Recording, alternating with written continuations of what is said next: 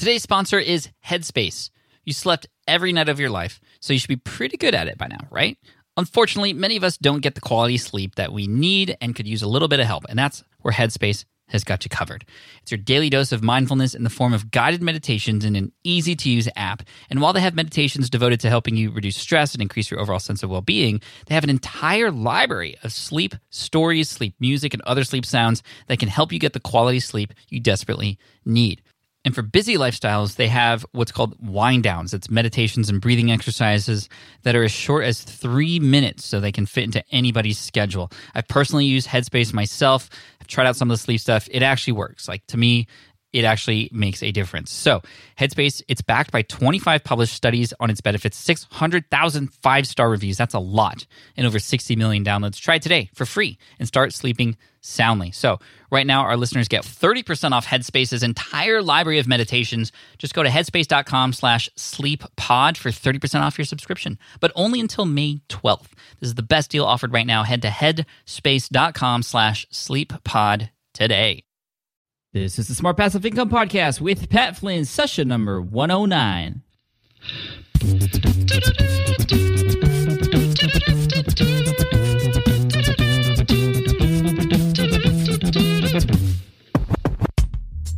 Welcome to the Smart Passive Income Podcast, where it's all about working hard now so you can sit back and reap the benefits later. And now, your host, who can skip a rock over 20 times, Pat Flynn. Hey, everybody, what's up? Pat Flynn here, and welcome to episode 109 of the Smart Passive Income Podcast. Before we get started today and onto today's interview, I just want to give a quick shout out and thank you to everybody who has sent their best wishes and prayers for everything that's going on in San Diego right now. This is where I live. There are about half a dozen fires going on right now around San Diego County. Um, thank you to all the firefighters and anybody anybody who's in who, anybody who's a firefighter. You you are awesome. Um, just thank you because uh, they've been working overtime here to get things under control. I actually had to evacuate my house the other day. Everything's good. Our home is safe, and our family and everybody I know is doing well. But there's a lot of people who did lose their homes, and let's just hope this all gets under control very soon. Again, thank you so much for uh, your prayers. And for those of you listening in the future, this is uh, dating back to May 2000. 14. And I always know it's weird sort of talking about real time events in a podcast because people listen to a podcast in the future, but um, I don't think we could ever thank those who are fighting fires enough and putting their lives at risk for all of us out there to stay safe. So thank you again. Now, on to today's interview. I'm really excited about this one because, and actually, I, I feel a little bit bad because um, the, this, the person I interviewed, I actually interviewed a long time ago, and then I lost the interview but he was kind enough to come back on, and actually the interview was even better. This is Vinnie Tortorich from vinnietortorich.com. He's known as America's angriest trainer. He's been a personal trainer for over 32 years. Started, uh, you know, personal training celebrities, and then um, actually had to battle cancer, overcome the writer's strike, and also the crash of 2008. And then he's bounced back and he's become an amazing person who's done a lot of successful things online now. So he took an offline business and is now doing things online. He has a book that has done really well called Fitness Confidential with over 700 reviews on Amazon. Most of them over or almost 600 of, uh, of them are, are five star ratings. He also has a very successful podcast in the health category on iTunes. Uh, Vinnie Tortorich, again, America's angriest trainer. A lot of gold nuggets in this episode, and I uh, hope you pay attention. So thank you so much. Enjoy. And uh, here's Vinnie Tortorich from vinnietortorich.com, author of Fitness Confidential. Hey, Vinnie, what's up? How are you? Thanks for joining us today. I'm doing great, man. Thanks for having me on. This is so cool, and I have to also thank you because we already had a recording, and I did, nobody knows this yet, but I lost it in, a, in another hard drive crash. Um, even with backup, I lost it, and you were kind enough to come back on and, and, and provide value for us. So, just first of all, thank you for that. Oh no! Th- you know, I almost said thanks for having me on again, not realizing that this no one would know that. So thanks. no, but it was a great interview, and that's why I really, really wanted to make sure I brought you back on. You have a, an amazing story. So why don't you start with sort of where you came from? You're a fitness trainer, and now you're doing stuff online. But what were you doing before that? Well, you know, I was uh, for years, uh, my whole life, I've been a fitness trainer for 32 years, and I, I moved out to LA 23 years ago and I, I got really lucky and I started working with uh, celebrities. And you know, I kind of I'm saying really lucky. I made that luck. I was doing good work, and the celebrities kind of found me, and I became one of those early on, you know, celebrity fitness trainer guys. Um, but unlike most other trainers in my position, I did everything in my power not to let anyone know who I was or even know my last name. Uh, I walked around known as Vinnie, the fitness guy. Um, and, and that's simply because, you know, with celebrities, you know, they get in trouble sometimes. And we all see these media stories where they'll say sources close to, you know, mm-hmm. like if mm-hmm. Britney Spears got in trouble. Sources close to Britney says that she's crazy. You know, the sources are always the masseurs, the masseuses, the fitness trainers, the cook, you know, because they know that they could get to these people and hand them three, four, five thousand dollars, and these people start singing like canaries. So I literally spent my career because of the type of clients I had and still have, not, you know, opening my mouth. Mm-hmm. Just focused on your work and training yeah, celebrities. Yeah, it was, a, it was a day gig for me. I went to work, did my job, came home, you know. I see. And then where did you go from from there? I, I basically just stayed there. Um, I did get some. Yeah, I, guess you could say my, my, name got out there because I, I got. I, I, talked about it in Fitness Confidential. It's the first story I tell. There was this actress they wanted to put in a sitcom, and uh, she was heavy, and they had to get weight off of her. Um, she was a funny comedian, and they wanted to get a ton of weight off, so they hired me and she lost so much weight. It was so recognizable that when she went on um, the Tonight Show and and uh, Letterman, and mm-hmm. back at that point, uh, that was the other guy with the dog pound. Um, uh, God, I can't think of his name now. Uh, it was another late night show. My name was on all of these shows all of a sudden, and that made me even more popular with uh, celebrities. Mm-hmm. But I was happy doing that, Pat, until literally 2007 um, and that's when everything kind of came to a crashing halt. And, and why? What happened? Uh, well, well, first I, I I found out I had leukemia, and um, I was so far along that it was kind of a life or death situation. Um, turns out I ended up living, which was a good thing. Um, so I had six or seven or eight months in the crux of it where I couldn't work at all. But I didn't care. You know, I've been saving money my whole life. I'm not a spender. I don't drive fancy cars. So I was good. You know, I was like, wow, finally I get a vacation. but right on the back end of that, you know, that, you know, 2008 came along and the crash happened. And well, before that, even the, you know, the writer strike happened in LA. And you kept hearing on the news collateral damage. I well, I was collateral damage because if Hollywood is not working, no one's making money and no one's going to pay me. So I had that happen. So I went from cancer to writer strike right into the crash of 08, you know, when the economy just fell apart. And I started looking around and going, uh, what do I do now? You know, um, so that was kind of the beginning of that. It's always weird how it seems like when one sort of bad thing happens, many bad things happen you know, it just sort of brings us all the way down. And, you know, you felt that ripple effect from the writer's strike amongst all that other stuff. How did you get out of it? Because obviously you're doing really, really well right now. I'm wondering if maybe certain things happened uh, that just kind of took you out from that dip and, and, and brought you back into light. Well, yeah, I, I did all the obvious things. Um, you know, I did have a couple of clients. I, I hung on to those clients tooth and nail. Uh, a couple of them I even lowered the price on you know, I, I you know, I, I, did, I gave them prices that I never charged ever in my career.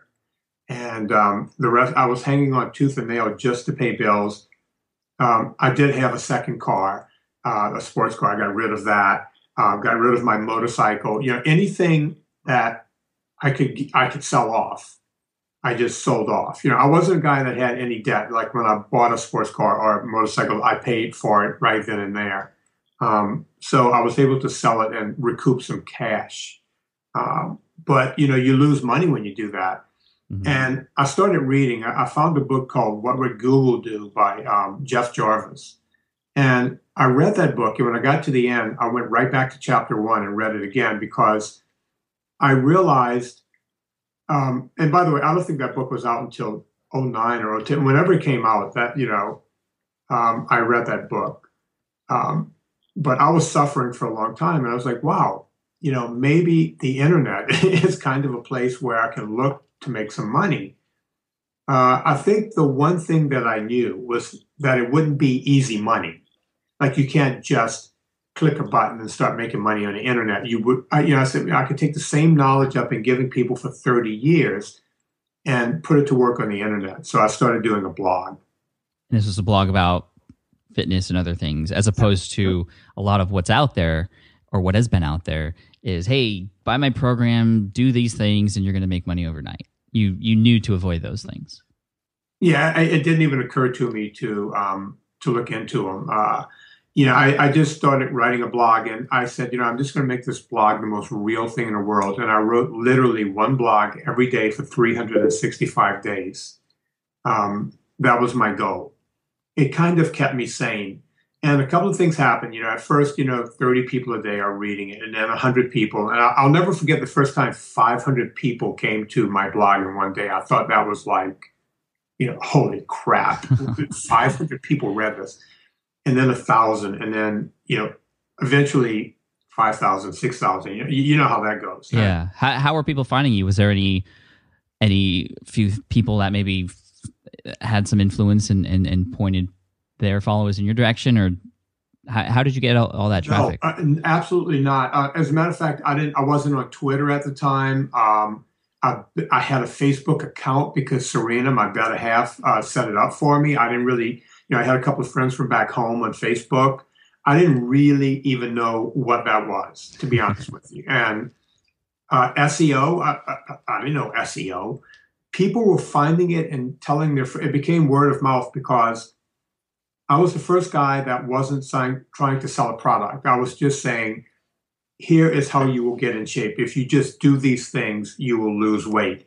If you just do that, don't listen. And, and some people would write, you're crazy, you're nuts. And it's like, well, okay, that's fine. But I've been doing this for 30 years and this is how the human body works. I have a degree in it. You can either go take a pill or a powder or buy some fancy piece of equipment that will never work, or you can do this and it just became a word of mouth deal. Mm. You know, um, and, and I, I, wish I, you know, I know that's not the answer you want. I'm, you know, I know most tech people want to hear that I was tweeting a, the gazillion times a day and I was doing this and that and the whole thing, but that I didn't. Yeah, I mean, I think it's good to be reminded of really at the core of what we do here online, and that's provide value and hopefully do it in a way that's different from how everybody else is doing it. So I think even though you took the long, slow approach, typically is how people would feel it. I'm just going to write great stuff and, and, and have it spread of word of mouth. Um, it worked for you, and I think that's just a testament to, to, to the knowledge that you had in your brain that you put on your blog for people to read and then share. Yeah, yeah, I think I think that's part of it. The other part is when you write 365 blogs in one year, the word fat and weight loss is going to come up often, and somehow you will somehow move to you know the head of the class mm-hmm. you know, on the internet. So maybe that had a lot to do with it. I just don't know. Uh, the one thing that did have two things happened. One, I got hacked. Uh, so whenever someone, all, all of a sudden, one day I woke up and it says you've been hacked by the devil and it was the big devil face where my blog used to be. Wow. And I said, well, there you go, you know, and I just walked away from it.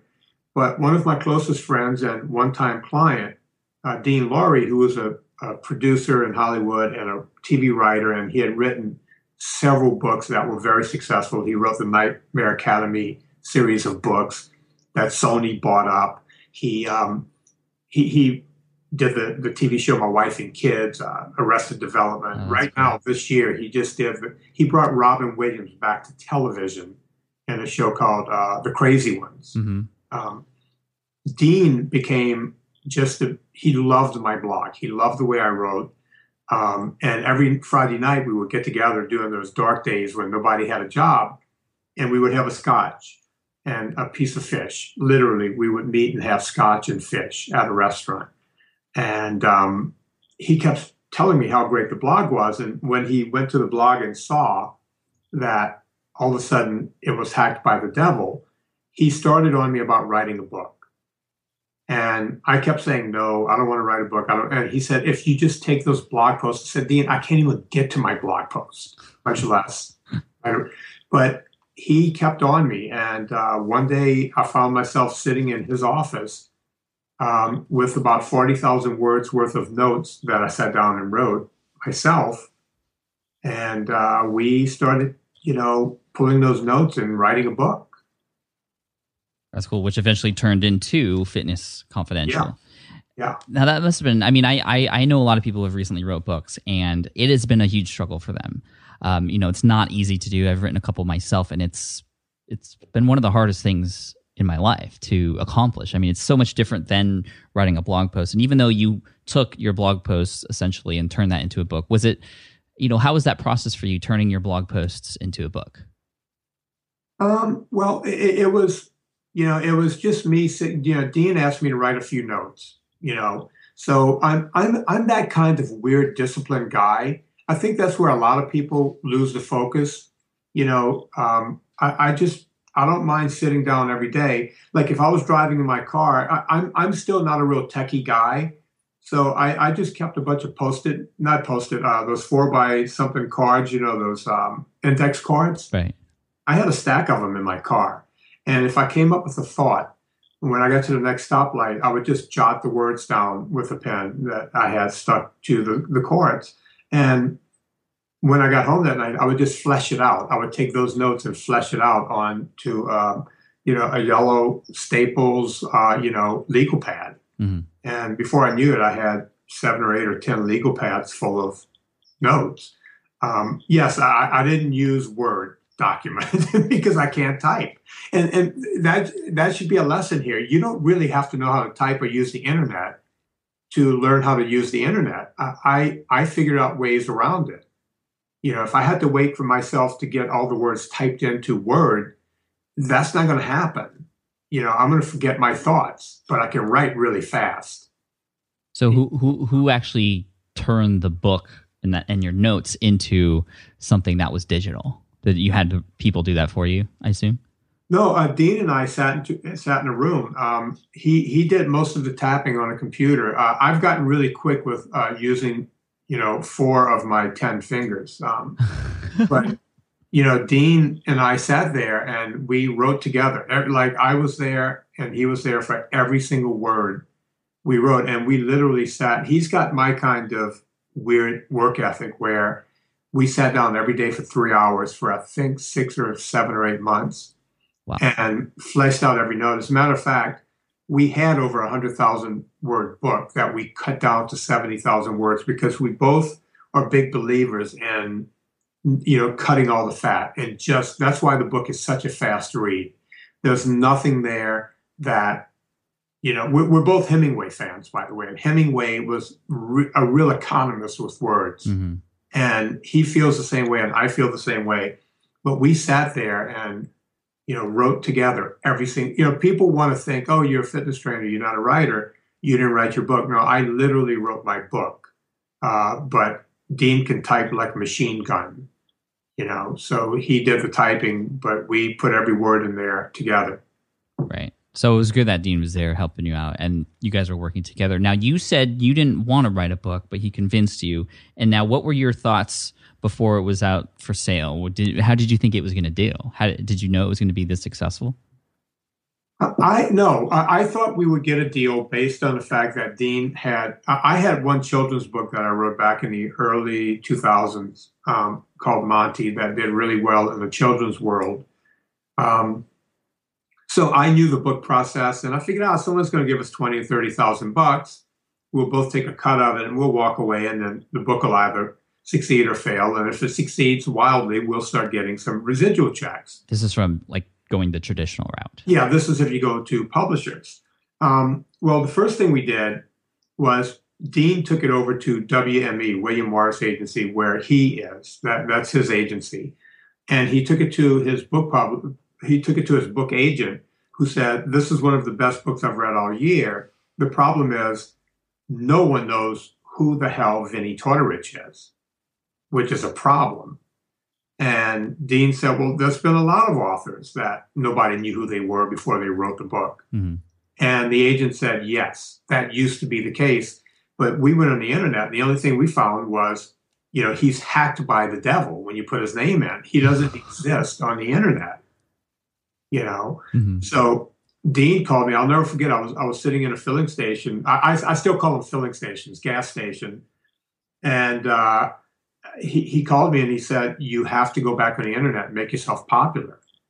And I said, What do you mean? He says, You have to become popular. It's the only way William Morris would even look at this project. And I said, What? You want me to become like Jenna Marbles? I mean, it, you know, you want me to be like a chick sitting on a bed in a bikini telling my stories? I, I have no way of becoming popular. I'm an old Italian dude. I, I don't know what I'm doing here. And he said, Well, either you become popular or you're going to have to find a different way to sell the book. And um, w- within five days of that, I had a new podcast up. Nice. nice. So, so you discovered podcasting. Say again? So you discovered that podcasting was a good uh, potential way to Well- build an audience and be, become popular. Well, well, kind of. You know, I I, I Well- talked to my nephew and I said, look, Mhm. uh, I need help. I need to start putting blogs up. My nephew is a journalist down in Louisiana. I said I could put a few blogs up. I type very slowly, but I could get a few up. I need to get a bunch of blogs up. I need to become popular fast. And he said it doesn't work that way. You can't just put up a thousand blogs and become popular. So he said to me, "Why don't you do a podcast?" And I said, "Great. Well, what's a podcast?" And he said, It's a radio show on the internet. And he knew I could do it because I had a talk radio show back in New Orleans uh, in 1999 uh, called Talking Fitness, which is a popular show. And he said, You know, you're going to shoot right to the top on this because most people doing podcasts have no idea what they're doing. And you know how to professionally do you know, a radio show, so you could just do this.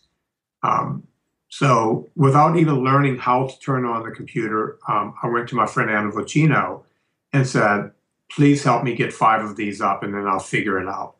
And the rest is history. Yeah, I mean, talk about your podcast. How is that? How, how's that gone for you? It is going um, uh, really well. Um, we've been one of the top fitness podcasts for almost the two years that it's been out. Uh, we get um, well over 300,000 downloads per month on the podcast.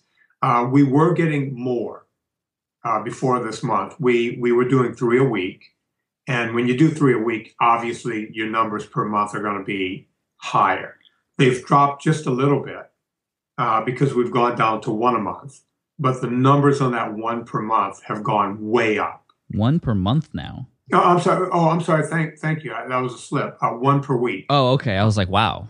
Oh no, I'm sorry. one per week. But the, the numbers on that thing has just jumped, uh, and it's jumped so high that we've been getting calls from everybody wanting to advertise because somehow they could figure out when you have one show that's kicking butt, hmm and um, so we're trying that out to see what that's all about. Um, you know, everything is always just on a trial basis with me.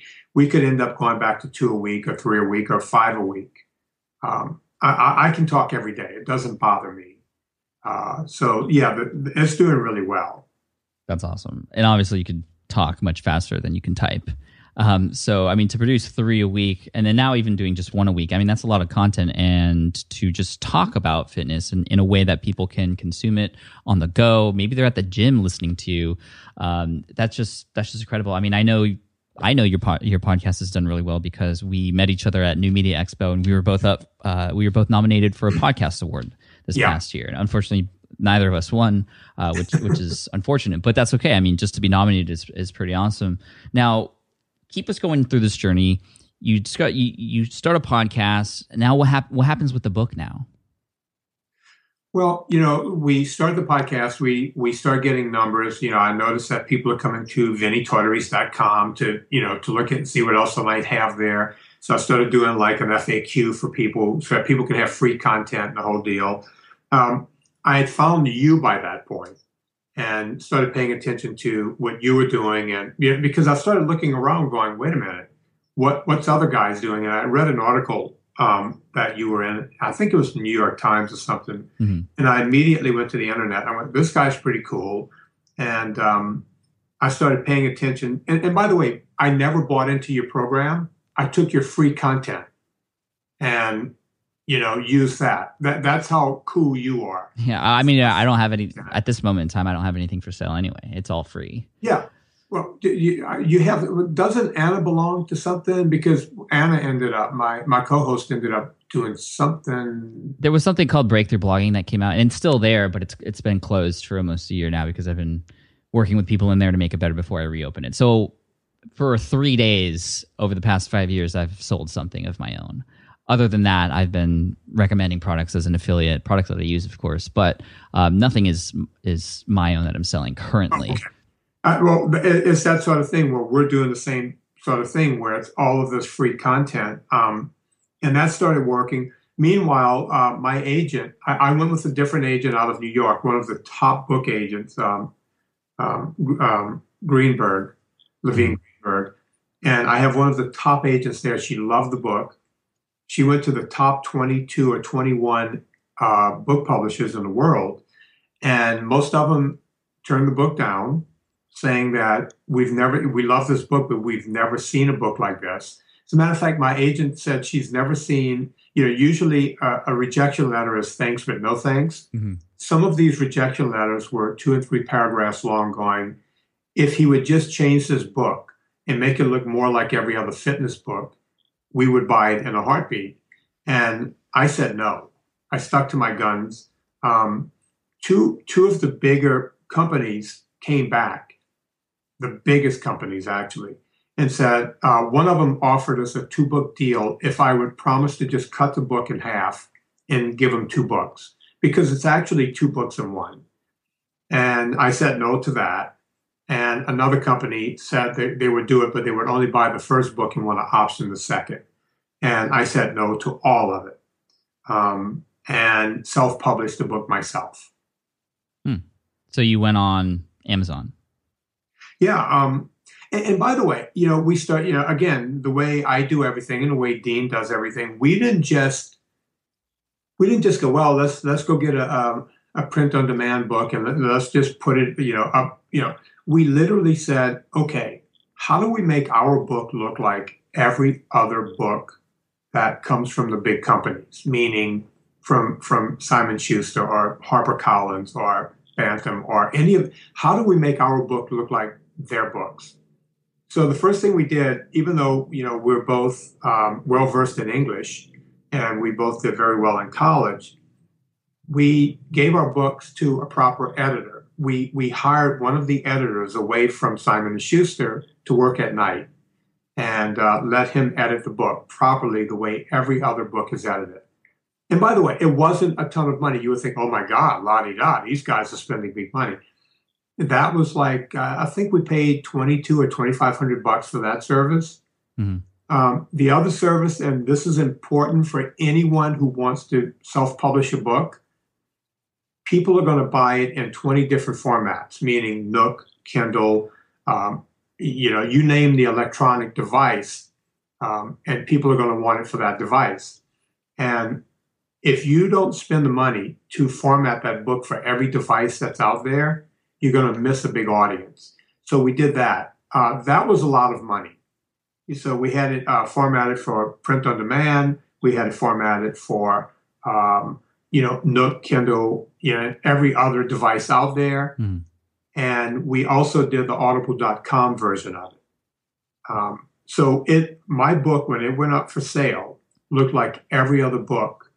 You know, no one would even know that it's a self-published book we even we created our own um, company um, called Pistachio Press, and uh, we put it out on Pistachio Press, so it looks like any book out there.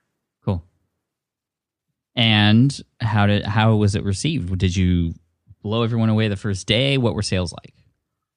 Well, yeah, um, we did. We did knock it out of the park on the first day, um, big time. Um, Dean, I, you see, I didn't know any of this, but Dean said, "Look, um, if if you could be within the top, you know, twenty thousand of all books being sold on on Amazon Kindle, you're you're killing it. Just know that you will sell enough books so that we could get our money back. And he says, I said, okay. And he goes, look, if somehow he goes on the first day, all of your fans are going to buy it, you may hit 10,000. If you get as low as 10,000, you are really knocking it out of the park. Every publisher wants their books to be at or below 10,000.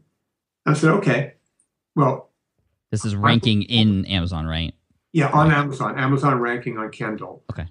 Well, my book came out at about 14,000 because my Ravenous fans went out right away and started buying. And those are fans from the podcast? From the podcast. Okay, cool. That's all I had. And so we both went, wow, 14. And Dean called me. I was out working, and Dean called me about an hour later. He goes, dude, you just hit 11,000. And I made a joke. I said, wow, maybe, maybe I'll hit, you know, below 10,000. He goes, yeah. He goes, your fans are going to stop buying at some point. Well, to make a really long story short, um, by eight o'clock the first night, we were at below 400 at 368 of all books, all the millions of books being sold in Kindle. We were book number 368. Uh, we were number three in memoirs.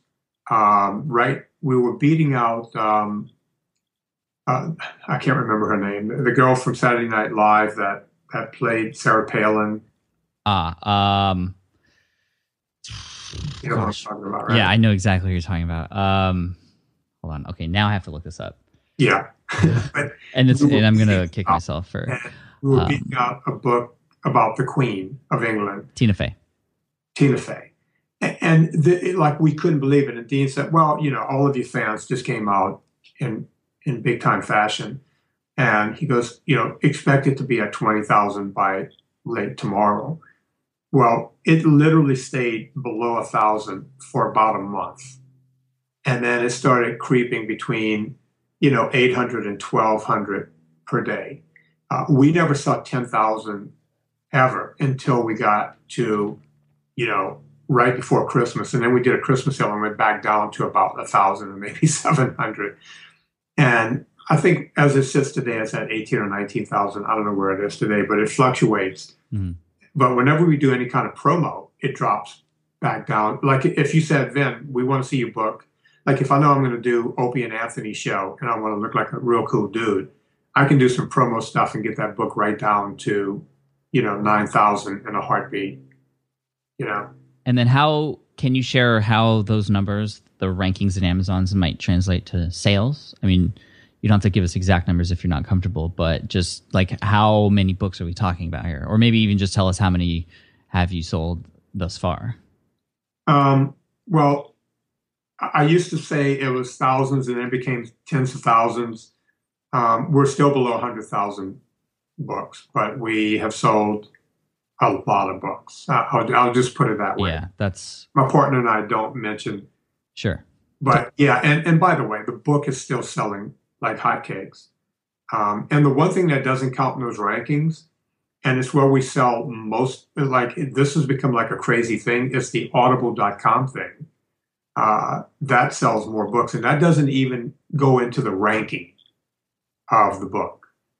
So you're you're saying the audio version of the book is selling better than the paper version or the electronic version? No, it would have to sell. Uh, it would have to sell a ton to outdo the paper version. But the amount that comes in on audible.com, I was told that Audible is a tough sell. Oh, and someone told me that if you sell 500 books in, in your first year on Audible, being a self published author, you know, consider yourself the luckiest man on earth. Somebody told me, uh, another guy that worked at Audible said, uh, two or 300 is about all you might sell since you have a podcast that people may pick it up. We went past 500 books on Audible within the first week. Wow. Uh, and it sells like you wouldn't believe every day. As a matter of fact, I'm up for an Audible award on the book, and it's a book I didn't even want. I, I didn't want to do it, you know, because Dean wanted me to be the voice, and I have a horrible voice, and I hate the way I read. But I was convinced to go in the booth and do it, and uh, I'm glad I did now. Oh, so you did record it yourself? What? You, you you did record it yourself? Yeah, you know, and I, I literally kicked and screamed. I was in front of the mic with the headphones on in the booth. Again, we hired people, we hired Audible's guys to do it. And um, I was sitting in, in, the booths over there going, I'm not going to do this. and Dean said, let's just do, let's just see what, let, prove to me that you can't do it. So I read the first chapter and, uh, you know, the guy, the Audible guy loved it because I kept going off the page. And by the way, we think that's something that's happening with this book is that the book, I go off the page a lot and talk a lot about things related to what I'm reading. Uh, the other thing I do is uh, I, I, I kept stuff in that we took out of the final edit of the book. I kept it in the Audible, so that's added content. And then Dean comes in at the end, which is something that never happens. The co-authors, we got together and we sat there for about 15 minutes and talked to the audience about how we did this. That's cool. so, so unscripted.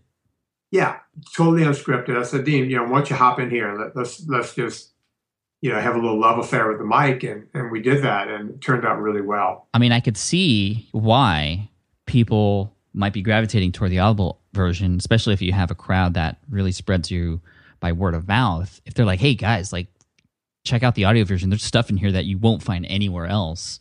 Um, I, I, imagine that that might have contributed to the increased uh, number of sales on Audible.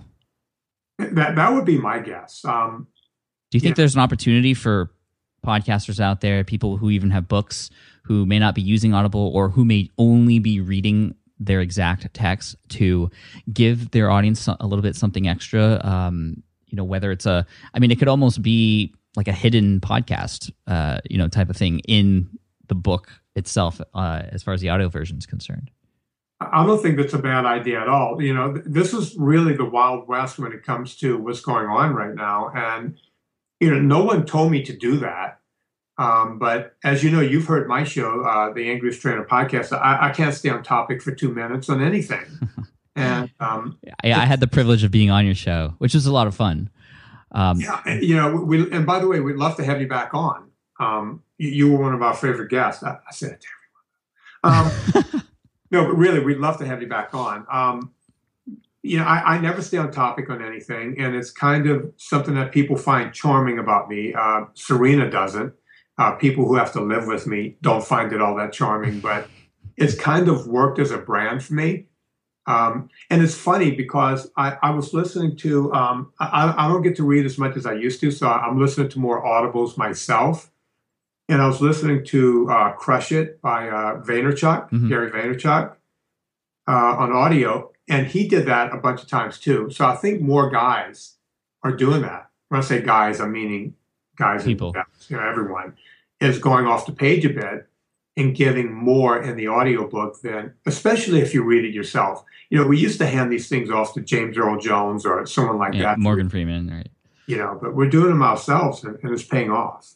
Yeah, I mean, I think there's a, that that's a huge opportunity there for people. I mean, I, who would have thought that it would that would even be okay? I mean, I don't see why it wouldn't be okay, but I I think people feel like the audiobooks have to be exactly like the you know the text version, um, and it doesn't have to be. I, th- I think there's a huge opportunity out there for premium podcast type material being sold through channels like Audible. Now, I don't know.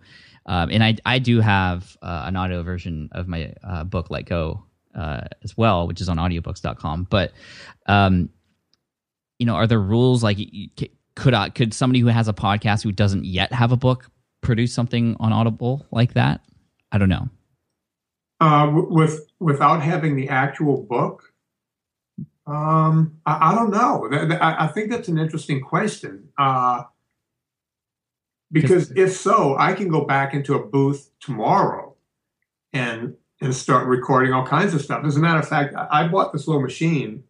Uh, it's sitting right here on my desk, and I just started using it. It's called a Zoom H6. Um, and it's a little portable recorder, and I'm, i hook it right up to my um, my Shure SM57 or 58, and I, i have been recording stuff in there so that people can go to vinnietortorich.com and actually listen to pure lessons without me, you know, yammering with, uh, you know, uh, with Anna and the guest and the whole thing, where it's just like five and 10 minute pieces of me just saying, here's how, if you want to be in ketosis, here's how you do it. If you want to be no sugars, no grains, here's how you do it. If you weigh 300 pounds and you want to lose 100 pounds, here's how you do it. And I probably have uh, two or three hours of, of content, but they're going to be in five and 10 minute pieces so that people can, it'll be like, you know, going to a smorgasbord, you know, just pick and choose, mm-hmm. decide what you want to listen to that day. Uh, right. So I'm doing that myself uh, for free. Now, if I took all of those and put them together and put them on Audible, could I sell them? Uh, that, that's an interesting thought.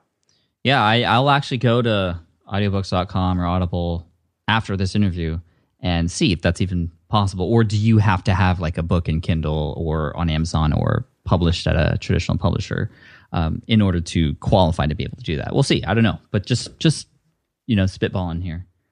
Yeah, yeah. We might, you and I might have, you, you and I meaning you might have just come up with one of the best ideas and and and you know the history of of the internet. no, I doubt it's it's that, but uh, you know, I, am always looking for new opportunities and new way to new ways to deliver content. I mean, Audible and Audiobooks.com are platforms which have an existing audience. It's it's its own search engine. If people are searching for particular things, it could be, you know, the next thing that people produce content for.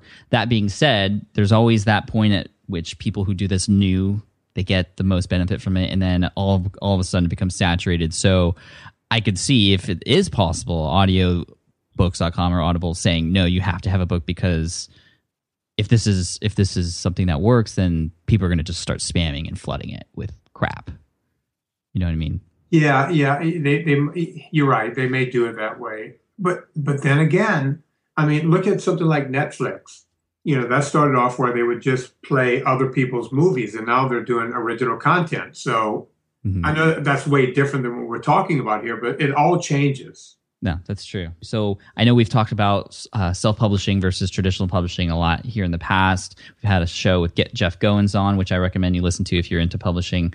Um, a lot of great, very tactical, strategic um, things you could do in that episode. Um, first of all, just again, thank you for coming on the show. Uh, we're approaching the 43 minute mark here, and I just want you to tell everybody, you know, everybody out there, based on your experience, you know, maybe one or two tips for everybody who is getting into online business, or perhaps um, they are in that sort of down moment of their lives.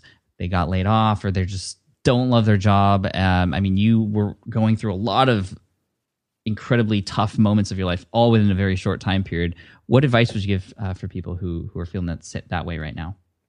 Uh, the biggest piece of advice, I, I, know this sounds kind of toolish, but stick with it. Uh, that's number one. You, you, know, do it, believe in what you're doing, and stick with it. It you know it matters so much. I, I had nowhere else to go. I I'm not qualified to do anything else except fitness. I just had to find a different platform to do fitness. And I found this box sitting on my desk and decided that box was going to be how I did business. Uh, nothing, nothing, nothing will happen overnight. Uh, don't expect money. Don't think you're going to put up something cheap on the internet and people are going to just go, oh my God, I have to do that. You can't scam people. People are too smart. You don't want to scam people give people, be honest with yourself, be honest with people, uh, and you, are going to succeed. It, but it's not going to happen overnight. Awesome. Thank you, Vinnie. Again, author of Fitness Confidential, which you can find on Amazon. If you go to the show notes here, which I'll mention at the end of the show, you'll uh, get a direct link to it. And um, I'm looking at it right now. I mean, it's being sold for $9.99, which is on the higher end of the Kindle uh, spectrum. Um, and then I see 639 customer reviews at nearly five stars. So, I mean, just congratulations on all the success and the continued success that you're having from launching your podcast. Um, really quick question with your website. I mean, you were you able to fix that eventually? Uh, what I did was uh, I made it go away. Uh-huh. Uh, I just had someone clean it off the face of the earth. I've lost all of those blogs. I'll never get them back. So it was hacked that bad. Like it was just totally inaccessible. Yeah, I gave it to a couple of people and they said, no, this is just whoever was after you to get you got you. Wow. And, um, you know, we, we have the, the site you see up now. As a matter of fact, the site will be changing in about a week or so. We just upgraded it. You know, there's going to be a lot more user friendly things um, coming out of the dark ages. You know, I'm trying to catch up with the, you know, the Pat Flynn's of the world. uh, so, yeah, you come to the site, there's going to be more user friendly things to do there. Awesome. And that site is where? It's uh, VinnieTortorich.com, V I N N I E T O R T O R I C H.com. Angriest Trainer Podcast, and of course, you know, Fitness Confidential, the book. Awesome, love it. Love love the whole uh, sort of suite of things you have going on there, Vinnie. Vinnie, again, thank you so much for joining us, and uh, you know we look forward to seeing what else you have in store for us in the future. Thank you, Pat. All right, take care. All right, I hope you enjoyed that interview with Vinnie Tortorich, also known as America's Angriest Trainer, host of the Angriest Trainer podcast on iTunes, and author of the very successful book Fitness Confidential. You can find him again at vinnietortorich.com. If you'd like all those links and the show notes and the resources, head on over to smartpassiveincome.com slash session 109. As always, iTunes reviews are completely welcome. If you have any questions that you'd like me to answer, I recommend you go to askpat.com. That's my other podcast. It goes on five days a week, and I answer a voicemail question from people like you five days a week. It's awesome. And uh, you might win an Ask Pat t shirt as well, or not really win it, but you get one if you get your question featured on the show. We're approaching episode 100 and 1 million downloads. So thank you for all of you who've listened to Ask Pat. And lastly, if you're just starting out in online business and you want some help uh, and some direction from the get go, I recommend going to my Getting Started page, which you can get at smartpassiveincome.com slash start. Thank you all so much for listening in. I'll see you in the next episode. Take care. Peace. Thanks for listening to the Smart Passive Income Podcast at www.smartpassiveincome.com.